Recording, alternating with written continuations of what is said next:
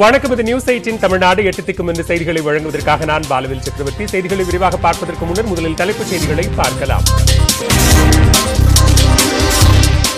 முல்லை பெரியாறு அணையில் மேற்பார்வை குழு பரிந்துரைப்படி நூற்று நாற்பத்தி இரண்டு அடி வரை தண்ணீரை தேக்கி வைக்க உச்சநீதிமன்றம் அனுமதி.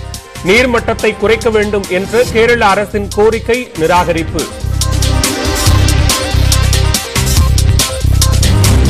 நாகை கன்னியாகுமரி உள்ளிட்ட ஐந்து மாவட்டங்களுக்கு மிக கனமழை எச்சரிக்கை. தஞ்சை திருவள்ளூர் உள்ளிட்ட நான்கு மாவட்டங்களில் கனமழை பெய்யும் என்றும் வானிலை மையம் கணிப்பு.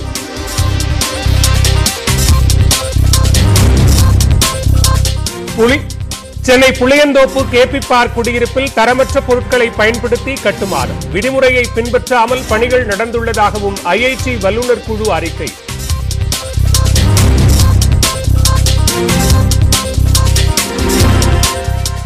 ஆக்கிரமிப்பு நிலத்தை மீட்பது தொடர்பாக தனி நீதிபதி பிறப்பித்த உத்தரவுக்கு தடையில்லை. குயின்ஸ்லாந்து நிறுவனத்தில் மேல்முறையீட்டு மனுவை தள்ளுபடி செய்தது உயர்நீதிமன்றம்.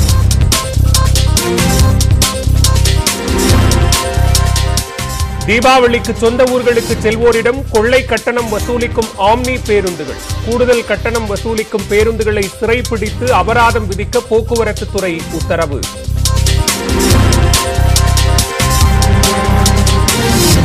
டூ ஜி அலைக்கற்றை விவகாரத்தில் தவறான கருத்துக்களை வெளியிட்டதாக ஒப்புதல்.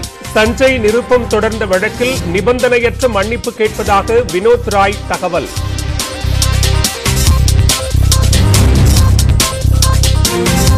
போதைப்பொருள் வழக்கில் கைது செய்யப்பட்ட ஷாருக் கான் மகன் ஆரியன் கானுக்கு ஜாமீன். மும்பை உயர்நீதிமன்றம் உத்தரவு.